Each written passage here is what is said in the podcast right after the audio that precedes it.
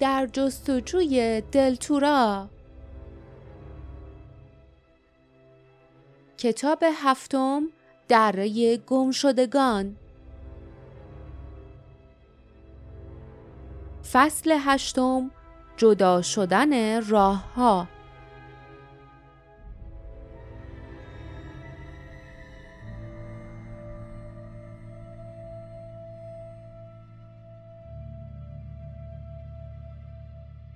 لیف سرمای وحشت را در وجودش حس کرد، اما شانه‌هایش را بالا گرفت. باردا دست بر شمشیر همچون صخره‌ای محکم بر جا ایستاد، اما جاسمین موهایش را به پشت انداخت، چانه‌اش را بالا گرفت و گفت: به هر حال باید بریم. دوم جلو آمد، شانه‌های جاسمین را گرفت و از بین دندان‌های به هم فشرده‌اش گفت: نباید برید، به من گوش کنید، جستجوی شما قبلا از دست رفته، اگه ادامه بدین خودتونم از بین میبرید. به خاطر چی؟ به خاطر یه رویا؟ به خاطر هیچ و پوچ؟ جاسمین خود را از دست دوم آزاد کرد و عقب رفت تا شانه به شانه لیف و باردا قرار گرفت. دوم برای لحظه‌ای به آنها خیره شد، بعد دستهایش را به علامت تسلیم بالا برد و دوباره آنها را پایین انداخت و گفت: من تمام تلاشمو کردم، کار دیگه ای از دستم بر نمیاد، اما این وقت تلف کردنه. شما یه هوادارایی پیدا کردین، با کمک هم میتونیم مردم رو تحریک کنیم، میتونیم علیه ارباب سایه ها متحد بشیم، میتونیم دلتورا رو نجات بدیم. باردا گفت: واقعیت اینه که فعلا باید هر کدوم راه خودمونو بریم، اما وقتی زمانش برسه به هم ملحق میشیم و میجنگیم. دوم رویش را برگرداند و گفت: وقتی زمانش برسه؟ میترسم که هیچ وقت این زمان واسه شما نرسه. با چهره‌ای درهم کوله‌اش را روی شانه‌اش انداخت، به طرف داین سر تکان داد و دستور داد: به نریدا بگو داریم میریم، اینجا زیادی وقت تلف کردم، استیون منتظرمون نمیمونه. داین سرش را برگرداند، نگاهی به لیف، باردا و جاسمین انداخت و لرزان و با زحمت به طرف دریاچه به راه افتاد. جاسمین گفت: دوم، تو بیشتر از چیزی که گفتی میدونی، اگه میتونی کمکمون کنی بهتر این کارو بکنی. دوم با آن قد بلندش رو به پایین به طرف جاسمین اخم کرد. جاسمین رو به بالا به او نگاه کرد، در چشمان سبزش خشم موج میزد. بعد ناگهان دوم خندگی کوتاهی کرد و گفت: فقط یه کار میتونم واسه تون بکنم. او کلاه پشمی تیره رنگی را از توی جیبش درآورد و در دست جاسمین گذاشت. تو پرندت خیلی مشخصین، موهاتو با این کلاه بپوشون. تو قبلا هم مثل پسرها لباس پوشیدی، با این کلاه مثل یه پسر ژنده پوش میشی. تنها چیزی که تو رو لو میده موهاته. جاسمین خصمانه نگاه کرد، انگار مطمئن نبود که هدیه را بگیرد یا نه، اما سرانجام عقل بر غرورش غلبه کرد. موهایش را بالای سرش جمع کرد، کلاه را روی سرش گذاشت و آن را تا روی گوشهایش پایین کشید. فوری قیافه‌اش عوض شد، انگار یک پسر اخمو مقابلشان ایستاده بود. کری قارقار کرد، معلوم بود که از این تغییر خوشش نمی آمد، اما دوم به تایید سر تکان داد و گفت: اینطوری بهتر شد. وقتی داین نزدیک شد، دوم رو برگرداند و وقتی دید آن پسر تنهاست پرخاش کرد: چرا نریدا با تو نیامد؟ داین منمن کنان گفت: اون نمیاد، میگه تصمیم گرفته که بره خونش. دوم با عصبانیت گفت: پس واسه همین اصرار داشت که با من بیاد؟ مطمئنم اصلا قصد نداشت که برگرده. زندگی تو قرارگاه واسش مناسب نیست، خیلی سخت و خطرناکه، ولی پولی نیست تا بابت چیزای مجلل خرج کنیم که یه قهرمان استثنایی بهش عادت کرده. لیف پرسید: اما نمیترسه که نگهبانای خاکستری تعقیبش کنن؟ دوم سرش را به مخالفت تکان داد و گفت: اصلا شک ندارم که اون فکر میکنه میتونه شما رو راضی کنه تا حداقل نصف راهو همراهیش کنین. باورش شده که وقتی به خونش برسه دیگه جاش امنه.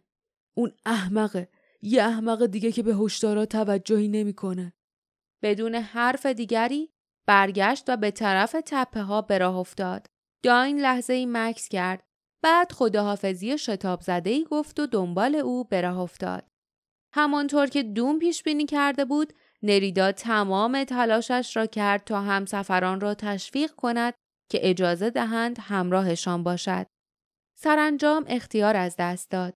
زیر گریه زد و ناله کنان گفت که فقط به این خاطر گروه مقاومت را ترک کرده که دوم قلبش را شکسته است. نریدا حقحق کرد. من دومو دوست دارم ولی اون بیرحمه، اصلا به من محل نمیذاره، نمیتونم اونجا بمونم و هر روز چشمم به اون بیفته، نمیتونم.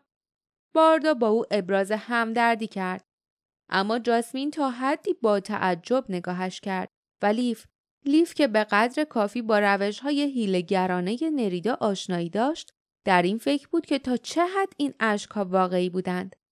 سرانجام با اصرار باردا آنها موافقت کردند که او یکی دو روزی همسفرشان باشد. باردا با ملایمت به او اخطار کرد. اما بعد از اون باید از هم جدا بشیم نریدا. مقصد ما یه جای وحشتناک و خطرناکه. نریدا آهسته گفت. دره گمشدگان؟ میدونم. وقتی با دوم صحبت میکردین اسمشو شنیدم. شما شجاعین. شجاعتر از اون چیزی که دوم فکر میکنه. دوباره لیف در مورد نریدا به فکر فرو رفت. نریدا اصلاً به روی خودش نیاورده بود که صحبت‌های آنها را با دوم شنیده است. او ساکت کنار دریاچه نشسته و چنان به آن خیره شده بود که انگار در افکار خودش غرق بود و در تمام این مدت گوش می‌کرد. او نام دره گمشدگان را شنیده بود. چه چیزهای دیگری شنیده بود؟ لی فکر کرد. نریدا یه زن موذیه. باید حسابی مراقبش باشم. در نهایت نریدا حدود یک هفته با آنها همسفر شد. او شدیداً با حرکت در شب مخالفت می‌کرد و همسفری اخمو و قرقرو بود. با این حال گرچه آنها از جاده‌های بسیاری رد شدند که به طرف خانه نریدا می‌رفت، اما او هیچ کدام از آن راه‌ها را قبول نکرد. هر وقت لیف، باردا و جاسمین سعی می‌کردند از او جدا شوند، او گریه می‌کرد و دنبالشان می‌دوید و مثل کنه به آنها می‌چسبید. سرانجام اوضاع طوری شد که او حتی همدردی باردا را هم از دست داد. یکی از روزها که نریدا با اخم لای پتویش خوابیده بود، باردا آهسته گفت: به این نتیجه رسیدم که اون به ما راست نمیگه. اون گفت دلش می‌خواد بره خونش، پس چرا نمیره؟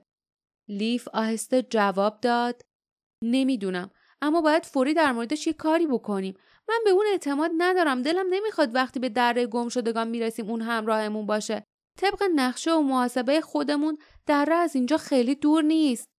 جاسمین با اخم گفت: اگه به میل نریدا باشه به طور قطع نمیذاره بدون اون بریم. پس دو تا راه داریم. یا بزنیم تو سرش تا بیهوش بشه و فرار کنیم، یا منتظر بشیم تا خوابش سنگین بشه و یواشکی بریم. وقتی لیف و باردا دومین راه را انتخاب کردند، ظاهراً جاسمین کمی ناامید شد.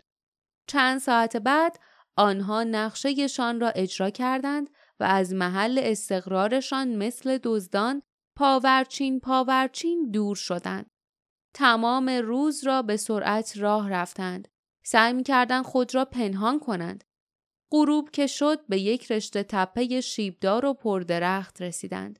باردا گفت: دره وسط همین تپه هاست، مطمئنم. لیف به تپه ها نگاه کرد و آهی کشید. راه سربالایی و سخت و طولانیه.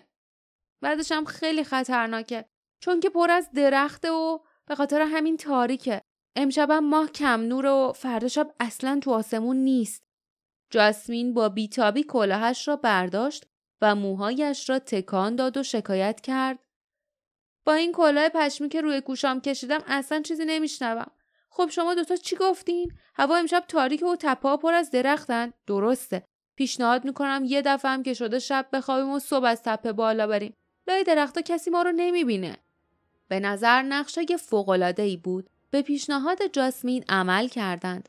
به این ترتیب حوالی غروب روز بعد به نوک آن تپه ناهموار رسیدند و وقتی به پایین نگاه کردند، شکافی دندانه‌دار در زمین دیدند که همان دره گمشدگان بود.